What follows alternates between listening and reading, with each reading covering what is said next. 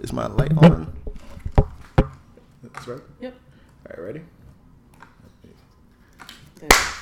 wait, wait, wait. I'm like, oh, we about to take a drink. No, we just touched the cup. Sorry. Oh. Clap again. Go ahead. I'm Shannon, Now I'm Khemani. and this is Drinking with the Blerds. You said the again. Oh shit, I did. One more time. Just go again. Um, you go first. Do you want me to go do the thing? thing? What do you mean, like clap? No. I got it. You got it? I think so. All right. So I go first. Um, I'll I'll go first. Wanna clap?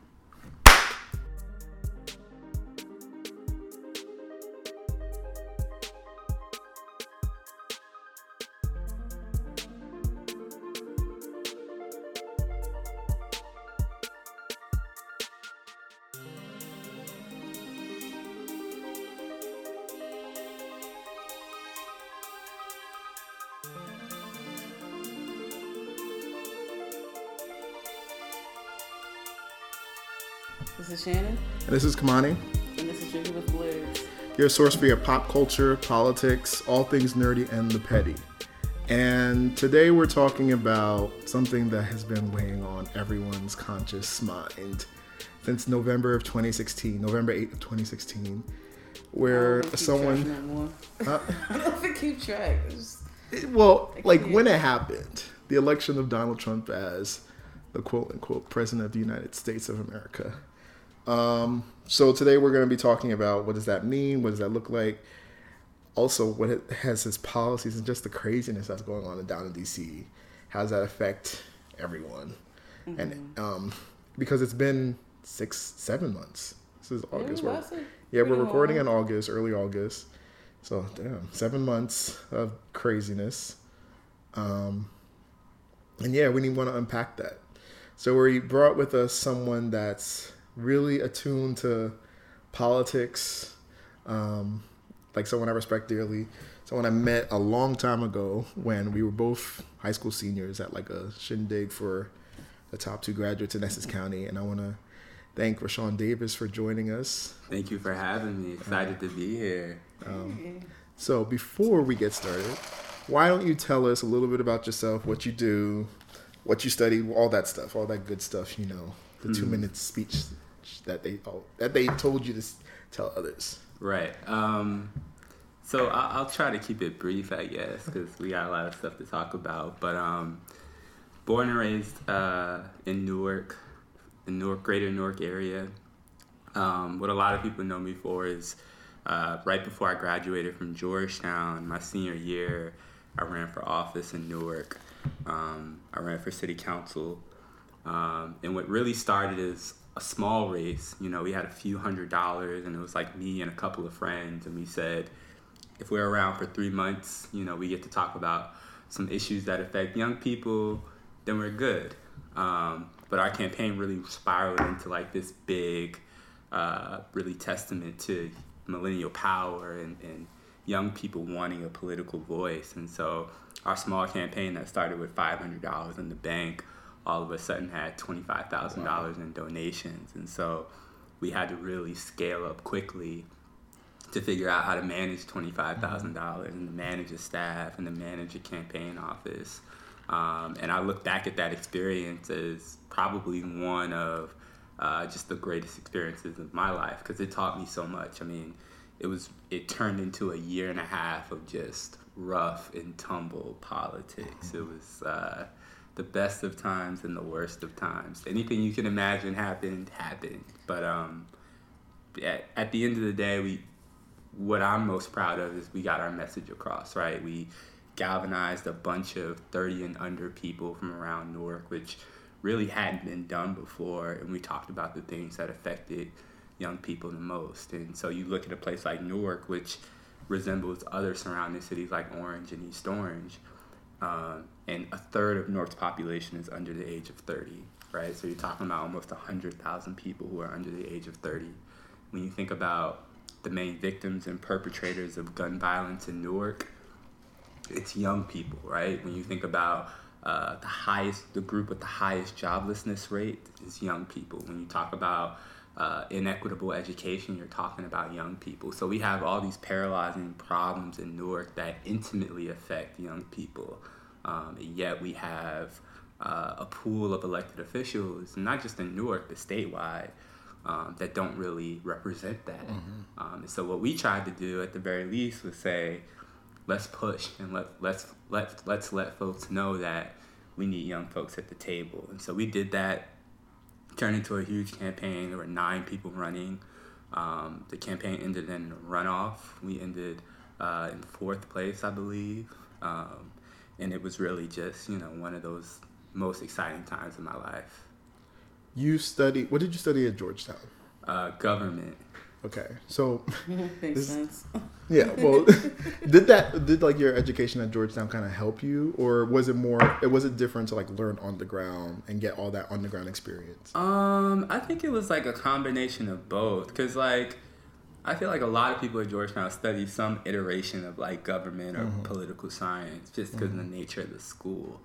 Um, and I think the benefit of a place like that is that you kind of get to learn the nuances of government, right? And you get to sort of have these theoretical debates about what should be and what ought to be and things like that. And I think that's important, right? To talk about how the world should be, right? I think there's a space for that. But one thing that Georgetown didn't teach me was that when you take that idealism and bring it down to an actionable level, it looks so different, right? Mm-hmm. So, like these things I was learning, as I'm sure you all learned in classrooms, these ideals of a better society, and you, you gravitate to it and you mm-hmm. want it. But when you try to get out here in the streets and make it actionable and make it bite sized, uh, it's difficult. And so, you know, there were a lot of things that I was pushing for. Like one of our campaign platforms was uh, civility, right? And this was coming at a time where people were fighting in the city council chambers and screaming at each other, like. And so we were like, can we be civil, y'all? Can we can we have can we disagree and still respect one another? Can so, we really talk about this stuff? So like you being the youngest, it was pretty historic. You being the youngest and having competition who are much younger, have much more experience, how is how was that like uh, uh, what's the word like like the fact that he was like the youngest to ever run for like he's you? the youngest mm-hmm.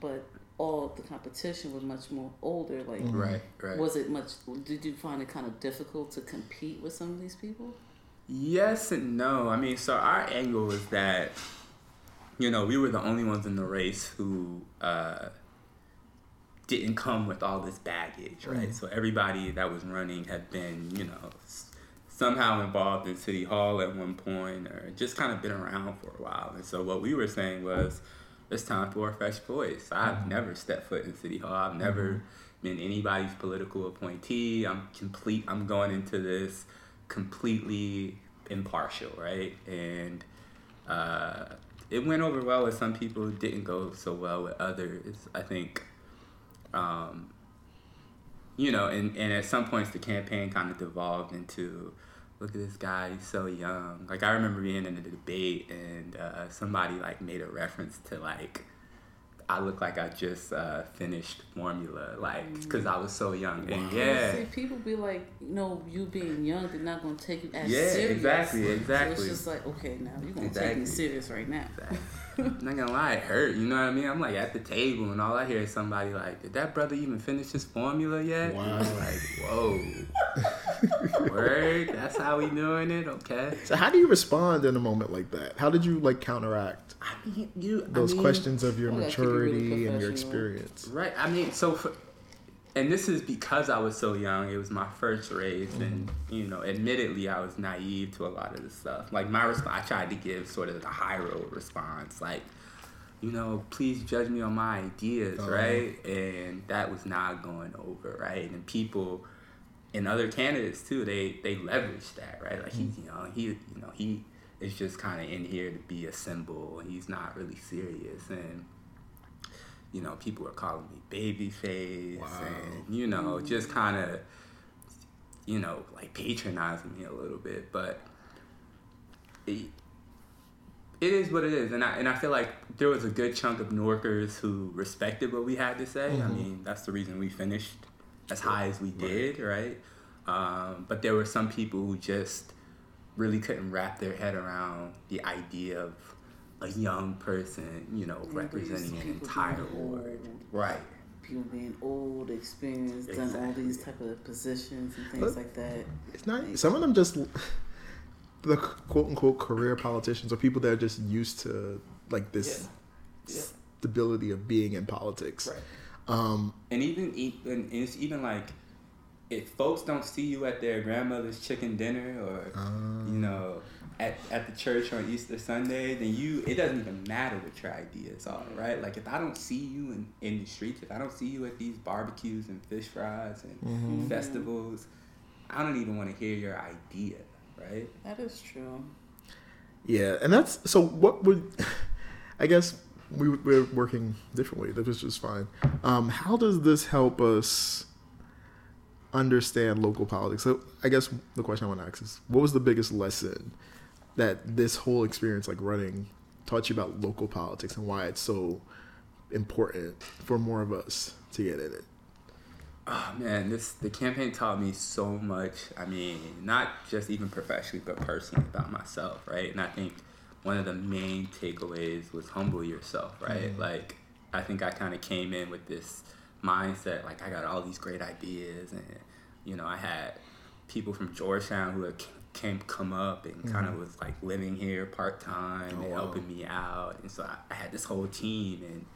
Uh, you know, you, you kind of think you're almost unbeatable, and then you realize that there's still so much I have to learn. Like, even if you have the ideas and the knowledge, if you can't relate to people, if you can't meet people where they are, then it almost doesn't matter, right? And so that's why I was saying, like, folks would literally come up to me and say, I didn't see you at this fish fry, or I didn't see you at this festival, right? And at first I was kind of like, why does that even matter, right? But mm-hmm. it does kind of matter, right? Mm-hmm. Because people want to know that you see them as more than just A vote. a constituency or a vote. People want to know mm-hmm. that you have a stake in the game. People want to know that you live here, you're committed to this community just as much as I am. And you're not just you're not trying to be some, you know, knight in shining armor, but you're Right. one of us, you know. So Um, so I guess we'll come back to discussing how millennials get more involved because I think you brought up a great point of this whole relatability issue, and in the election that was like something that came up to the forefront,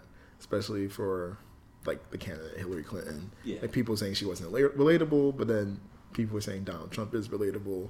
So I, I guess. Right.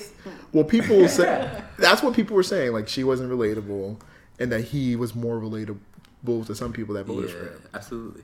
Um, and so we got we get this big shock on November eighth, two thousand sixteen.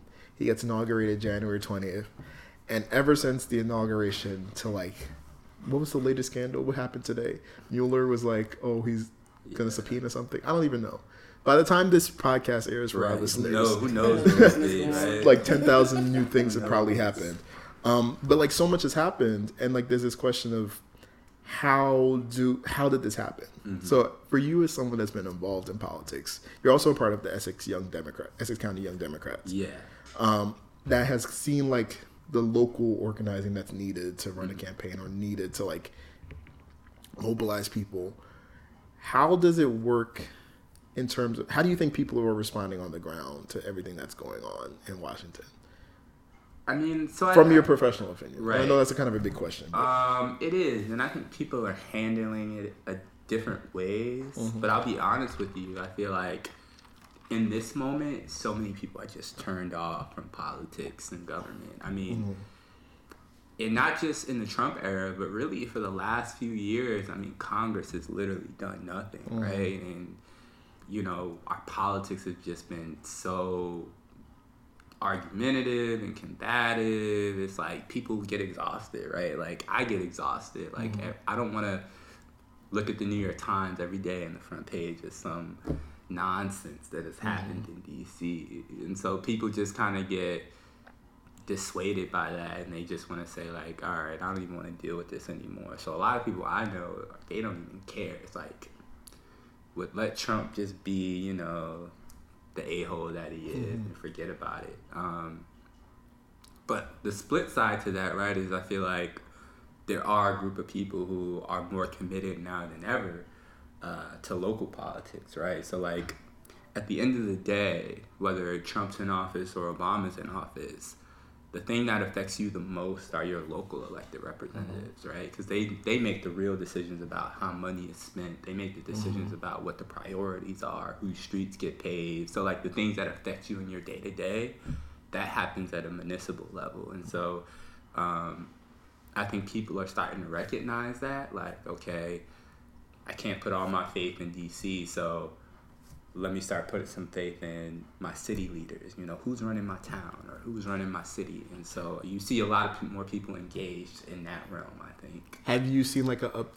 Well, have you seen like a uptick in like young people becoming more?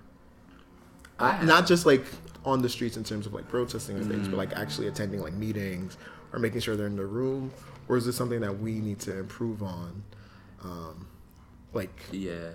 Um, I will say that I feel like I've seen more young people insert themselves into the political process, whether that's showing up to a meeting mm-hmm. or whether that's protesting. I mean, that's still all a part of the process to me. And if I look today versus two years ago or three years ago, I think I see more people today galvanizing around some of these issues than I've ever seen before, whether it be like immigration, whether it be mm-hmm. education, whether it be crime, whether it be criminal justice reform. You know, you see more young people kind of galvanizing around that. so I guess, okay, what do you think should be our response then on the local? Because you're saying like you're kind of doing the all politics a local argument. Yeah. Which is important. absolutely. But then there's a lot of things that do come from the federal level that affects like the local politics. So for instance, the administration threatened to take away federal funds from cities that claim to be sanctuary cities or Right. tried to protect or stop ICE from deporting or arresting people. So how do people on the local level respond to these things that are coming from higher up? That's a good question. And I think like if you go back to what you were saying about all politics is local, the reason I say that is because it's absolutely true, right? Like if you think who have been the biggest defenders against some of the things that Trump has done, whether it's trying to repeal the Affordable Care Act or other things, it's been senators and Congress people, right? Mm-hmm. And although they're in a national body, they are inherently local, right? Mm-hmm. So my congressman represents Newark, you know, Jersey City, uh, you know, there's a mm-hmm. handful of towns, right? He represents us at the federal level, but he's still inherently local, like, and the same mm-hmm. thing with, you know, your senators. I mean, and so even even if you go on Facebook right now, you'll see people saying, "Call your congressman, call your senator." To me, that's local engagement, right? It's it's their jobs to defend us at the federal level, but I think the best thing folks can do right now is really be involved at the local level. When I say local, I mean that's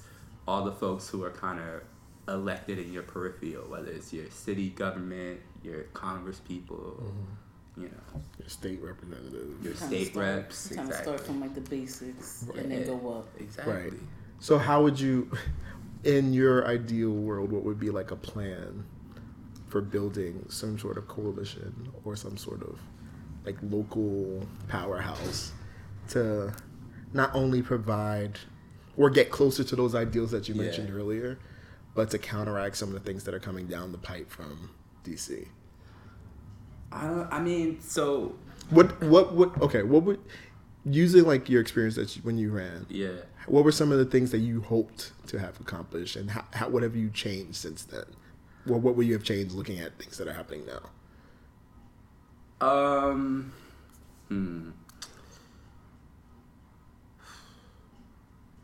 I mean, I think coalition building is really important, right? And I, I don't necessarily know how to do that, but uh, you know, that's that's sort of the number one question, right? Is how do we build collectively? How do we make sure uh, folks' voices are heard? And I don't really know the answer to that, but I don't know. I feel like well, with my like experience doing like, because I've been to like a point where you know I've planned out protests and things of that nature and brought people together, I feel like the best way of doing it is making sure everyone has some type of access to it.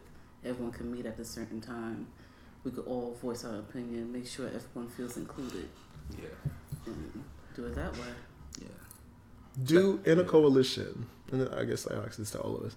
Do ev- does everyone have to agree on everything on the record? No, not at all. And I don't think everyone should agree. But I, I think what you said is pivotal, right? Like, the very first step is making this all accessible to people, Mhm. right? Because I feel like you go out here, whether it's Main Street or South Orange Avenue or Clinton Avenue, you know what I mean? And people, they have opinions on what's happening, but they're just like, I don't know, like where to go, who to talk to, or what, you know what I mean, or how to even get started. And I even feel to like even like run a meeting, like Yeah. there's people that have jobs, have kids, Right. gotta make sure the kids is Two fine. If they come out, you know, yeah, I'll pick you up and then we'll go to the meeting. yeah. So, well, you're saying something. Hmm? You're saying something. No. Um, no, yeah, I like. So I went. Someone I know gave a talk about coalition building, and one of the big things going back to the Democratic primaries, and that we're still kind of dealing with this firing squad, or like it even came out yesterday about like, oh, all Democrats don't have to be pro-choice, to in order to be Democrat, right? I think that's was something.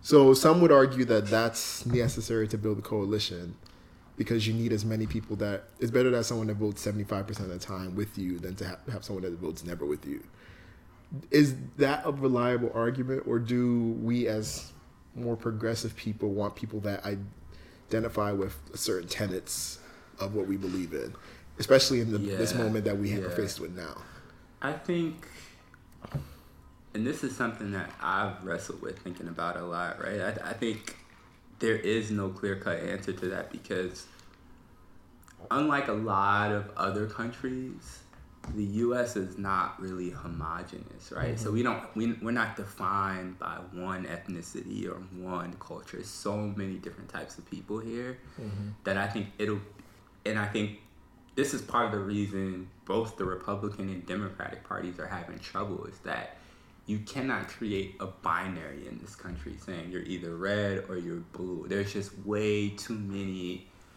you know, there are way too many opinions and cultures, you know what I mean, that you can't just split it into two. And I think that's finally sort of starting to come to the to the forefront right now, which is the difficulty with Democrats trying to galvanize all their people and even Republicans trying to galvanize all their people is mm-hmm. that people aren't defined by red or blue. You know, people people are really defined by individual issues, right? So mm-hmm. I'm you know, I know black people who are technically Democrat, right? But you know, may not be pro-choice. You know what I mean? And that doesn't necessarily make them a Republican. You Right. know what I mean? So and and it's you know it doesn't also necessarily make them a Democrat. So I, I think honestly we have to rethink the two-party system in the long run.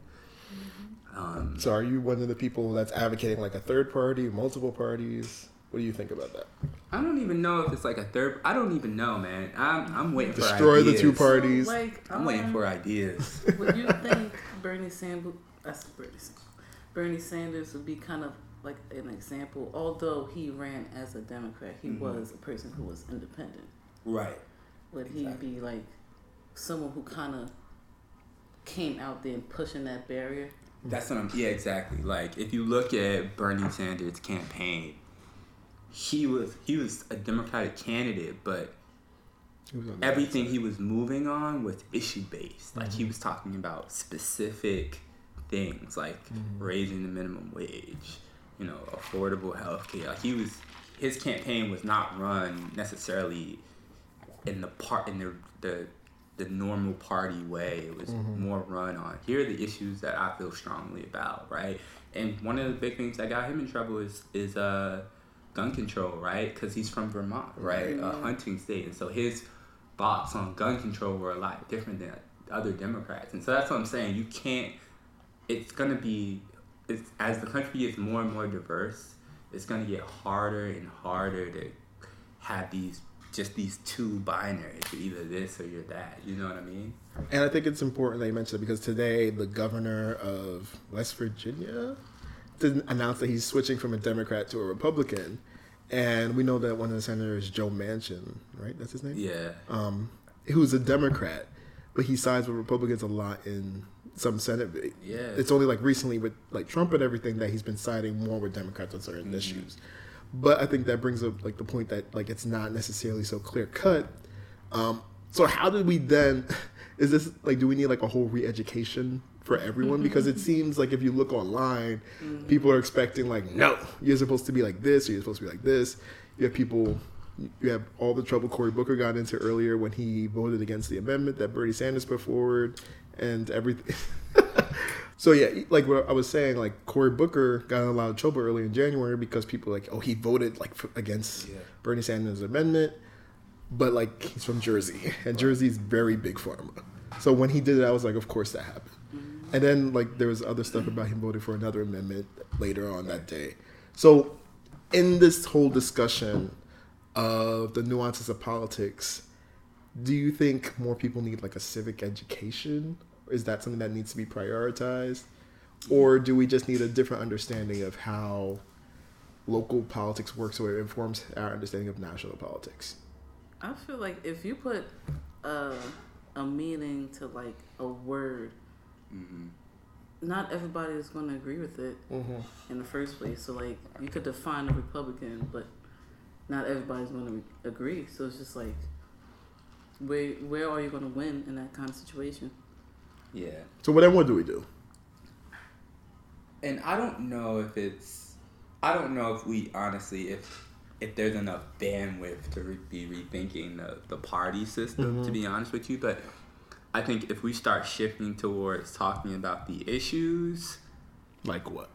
like What would so, that look like? So if I if there's a candidate and I say, hmm, they lay out what their five instead of just saying like oh, I'm a Democrat, you know, I Mm-hmm. believe in progressive ideals and things like that. If you say, here are the five issues I'm thinking about, you know, gun control, uh, universal health care, uh, universal basic income, and here are my positions on all those issues. And I say, okay, I agree with three of the three of your positions, but not the other two. You know what I mean? I think mm-hmm. people should be having that kind of mindset. Like, I feel like a lot of what happens now is like, I vote Democrat. That's what I do. You know what I mean? Versus, I agree on these issues, right, and not these issues. And so, I just think we need to get to a point where, and I know candidates say this all the time. Let's talk about the issues, but I mean literally, like let's talk about the issues. You know? So let's delve deeper. Like the primary was a big, the Democratic primary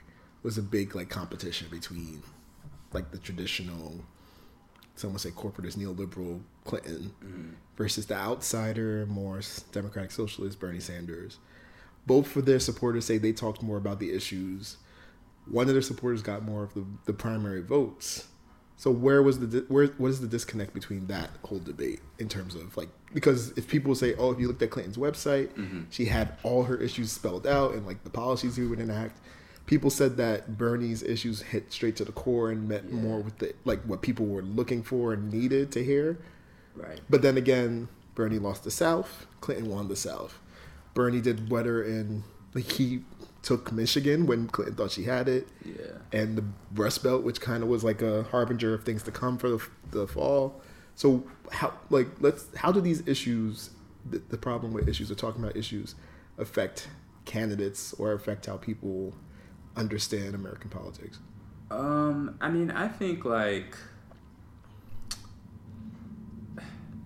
Mm, you're hitting upon a good point, but I I just think like in the last election, folks were bringing up issues like in a very general way. Like I believe in universal, like, I believe in universal health care, or I mm-hmm. believe in better gun control. Just kind of use more like thematic answers like mm-hmm. that, versus this is this these are my specific details on this issue, right? Like I you know, I believe in, you know, whatever, universal health care, but this is how I plan you know, there weren't a lot of there wasn't a lot of discussion around the details, I think. And I think as we move forward, that's what's gonna have to happen. We're gonna have to start talking about the details of the issues because if we don't, all these candidates are gonna be impossible to differentiate between. Like they they all stand Mm-hmm. for progressive values, right? Like how am I supposed to choose between any of them? Like they all pretty much are saying like the same thing. You know what I mean? So the only way to really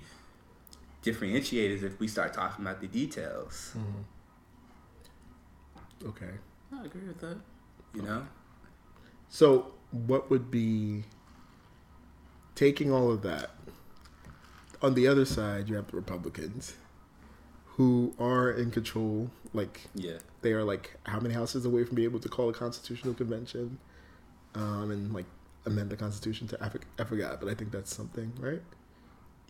I, yeah, I don't know, but I'm not. I wouldn't be surprised. yeah. But like they do have all three branches of government, and we've seen them struggle even within themselves to get their legislation through or get like their ideas through. So do you think that also kind of goes to what you were saying earlier about like the differences in terms of local communities? Rephrase that for me. Yeah, no problem. My bad. Do you think because certain senators in certain locations mm. That they're more vulnerable, and made it harder for certain Republican legislation coming from the administration to get passed, based on the communities that repre- that are coming from those areas? No, I don't know if I'm making sense.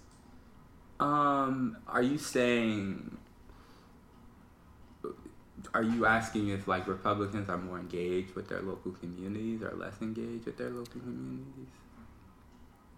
Maybe. Is because the one would say that Republicans should be able to pass anything right now. Okay.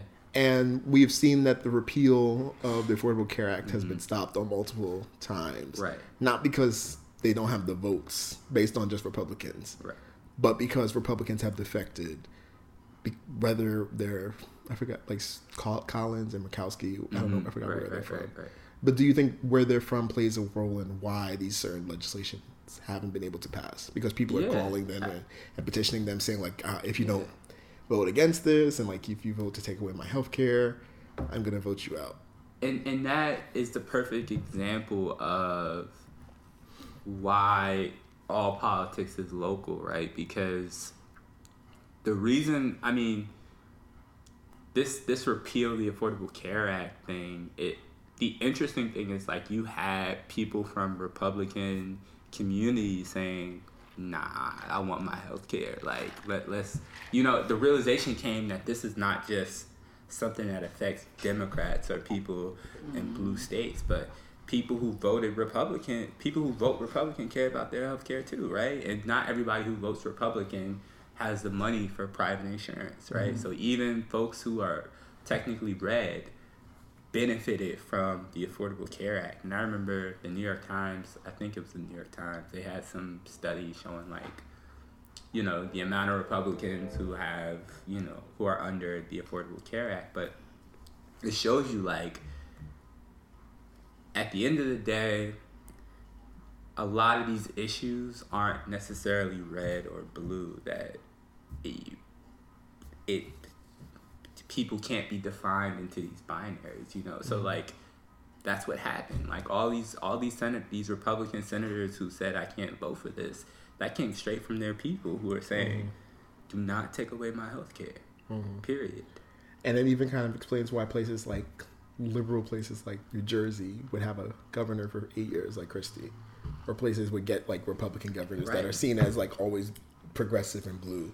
exactly. Um, exactly. so that's a, I think that's a great point. So I, Wait, but what about the people that have Obamacare but didn't know that it was Obamacare? Like, I think that's just so hilarious. oh, like, yeah. didn't they have like a sketch so, on that Yeah, they're like so against it, but you on have on it. SNL, It was one like, what do you think of uh, the Affordable Care Act? And then they're like, oh, I think Yeah, you was know like- it's good. And they're like, what do you think of Obamacare? Oh, I hate Obamacare. well, it does show one thing. I think Republicans have done really well is galvanizing their base, with regardless of how just like despicable their tactics are. How do progressive minded people or people that are interested in the well being of everyone, mm-hmm. let's put it like that, how do we galvanize people like you were t- talking about the issues, but like, is it talking about the issues enough to get people to the polls to vote for you? You were someone that Right. ran and worked in a campaign. Right. You, you're, are still the president. I was, or I'm no longer the president. Well, you were involved. How do we galvanize people to go to the polls and vote for these issues? Because I can even Right. tell you, like in Orange, Mhm. like getting people to come out to vote, even in a mayoral year, it's like pulling teeth. Um, the mayoral election Right. can be determined by like a thousand something odd votes in the city of thirty thousand plus. Right. And I mean, I mean, relatively, the same is true for Newark, right? Like, there are probably a hundred thousand plus eligible voters, but you know, you can probably win a mayoral election in Newark with thirty or forty thousand votes. Um, but I think, honestly, man, I think it has less to do with. I think people care about the issues, right? I think people, especially at a local level, if you eh, you know, people care. They want more. You know, they want more police, or they mm-hmm. want crime down, or you know, they want better schools. People care about those issues. I think where we lose people is that the folks who are running don't engage them or they aren't interested in those people. You mm-hmm. know what I mean? And so that's kind of where our campaign came from this idea of like, how do we get fresh faces in this process, right? Mm-hmm. Because if it's the same people, the same systems over and over again, of course people are going to be disengaged. That's like, if I was in school, it's like having the same teacher from mm-hmm. you know fourth to twelfth grade. Mm-hmm. Like the content is could be great, what you're teaching could be great, but I just I don't want to see you from fourth grade to senior year of high school. Mm-hmm. You know what I mean? And so that happens, and not just in Essex County, but all across the country. That happens. Like we get the same kinds of people running for office know what I over and over again. I think what's also part of that is language. Okay. Like some people don't understand all this political talk. If you could just make it really simple for them to just get your point across and I could understand it, it's fine. I mean, look how Trump won. Right. and that and that and that is what I'm saying. I mean, we not just that we need fresh faces, but we need different people. You know, we don't always need like a lawyer or some you know academic professor. You mm-hmm. don't necessarily need those people to represent, especially at the local level. Right. Sometimes at the local level, the people who know best is Sister Jackson up the street. Right. You know, you give her, you know, a couple million a mm-hmm. year to manage, she could probably Feed- make your block a feed whole the lot entire better. You know what I'm right? saying? So, it to me, the way we have to think about politics moving forward is how do we get diversity in our politics, right? I don't want to see, you know, we don't need six lawyers on on the city council, right? We need people who bring different perspectives. Like community, we need community organizers. We need, you know, other sorts of academics. We need, um, you know, teachers. We need different kinds of people because then it becomes relatable to people, right? Mm-hmm. Because they talk they talk differently and they, mm-hmm. they they connect with people differently. You know what I mean? So that's kind of my perspective on it. And I th- I'm glad you brought that up because like a year ago we were at this closed door session with a congressman, and Oh, yeah. and I brought up the point about how young people feel disengaged because like of all the same stuff that you brought up, You did. and it was kind of like, and I was like, we have to. St- I actually said we have to stop bringing the talented tenth to everything. We, uh, this was like after you left, I think. Like we have to stop looking just to the talented 10th Mm-hmm. And the congressman had a problem with me using that term to describe the people that have typically been in politics. Yeah. Because technically he considered he's part of the talented tenth if we use that analogy. but like you're saying, we need people that might be they might be a widower or someone that's been taking care of kids in the community forever. Mm-hmm. Might be a uh, or deacon. someone who's lived on this block for Right. 30 years, right? Right. That mm-hmm. to me, they're just as qualified and informed to make decisions than anybody else because they've been here at ground zero for mm-hmm. 30 years. So what do you say to people that have the kind of very elitist attitude against those type of people? Because you're always gonna have those like that are like, oh, they have no education, they have no skills to, they don't know how to balance it. Because this is something that we have come up with in Orange. Yeah. Right, I've heard in meetings people like, oh, that person doesn't know what they're doing, they're not smart enough to handle all this.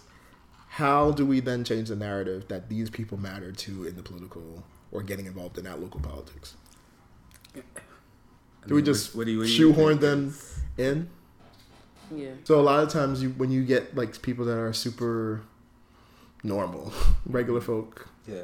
that aren't like the lawyers, doctors, super overqualified people, you have people in the city that are like, oh, I don't trust that person. They're not smart enough to handle these jobs. They can't manage a budget and everything like that. Mm.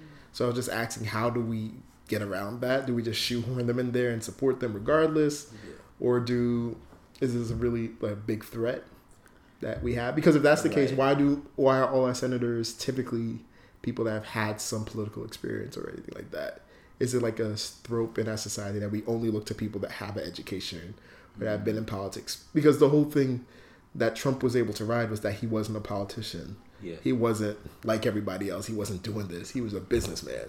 And he's not as well versed. And even when people defend all the craziness that he's doing, mm. they're saying like he's not used to this. He's not like a tr- traditional Washington politician. I think there's no way going around how people think that you need to have education Mm-hmm. or have to have all this type of experience because it's just that that's just something we're used to seeing. Yeah. You're not used to seeing like you know me and you going up and controlling things because it's just like whoa like you're like one of me like I don't have that type of power like now you got that type of power like Mm-hmm. you shouldn't like But that speaks to, I think, a deeper problem, mm-hmm. like Which is? particularly in our communities, that this this psyche that you know it's got to be somebody who's not from here who's super Right. educated. That's those are the only people who can govern, right? And that's I don't know how we do that, and I think, like I said, I think that's a much deeper problem that starts probably at a young age. But I think, especially in communities that are overwhelmingly black and brown, like Newark and the vicinity, we have to be okay with homegrown talent, right? This idea that like such and such from down the street, as long as they have the right ideas, right, the right motivation, the right dedication, why can't they run for office? And why mm-hmm. shouldn't they run for office, right? And I, I, I think the hiccup is not not governing or the ideas. I think the hiccup is in the politics, right? Like a lot of people don't know how to play politics, which is a whole different game in itself. Like a lot of people don't know how to run a campaign, Right. Deliver their message in a way that's bite-sized for people, Mhm. right, or accessible to people. And so, for me, if we were able to come up with some curriculum or some system to say, this is how you run a campaign, right? Mhm. And if there's some community organizer or somebody's grandma who's been out here doing it for 25 years, you know, I want to help her run a campaign or I want to help him run a campaign um, so that they can be successful. Um, because the other stuff, the other stuff you learn on the job, like Right. everybody else. Like just because Right. you're a lawyer doesn't mean you know how to go into a city hall Right. and down. You know, everybody learns that once they get in there. Right. You know what I mean? So Yeah. Um, I guess so. We're wrapping up. Um, what is your fi like? We're gonna ask for uh, what is your final like key of advice to like millennials specifically, black and brown millennials that have an inkling or they want to be more involved. yeah. Like, what would you tell them based on everything that you've learned, both book wise, but like also Yeah. running a campaign and like being involved in local politics? What would you advise them?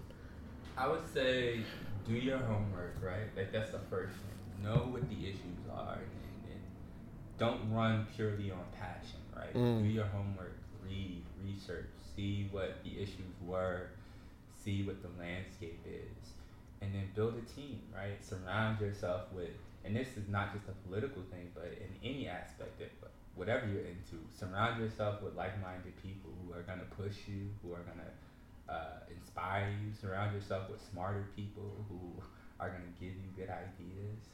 Um, and then lastly, be bold, right? Like anytime you do something like this, you have to be bold, right? Because there are gonna be people who just say, "Don't do it." You know, there are people who are gonna discourage you every step of the way. But you have to be bold in yourself, and you have to be bold in your actions, and say, you know, I don't care what people say. I'm, Mhm. I'm gonna see this through.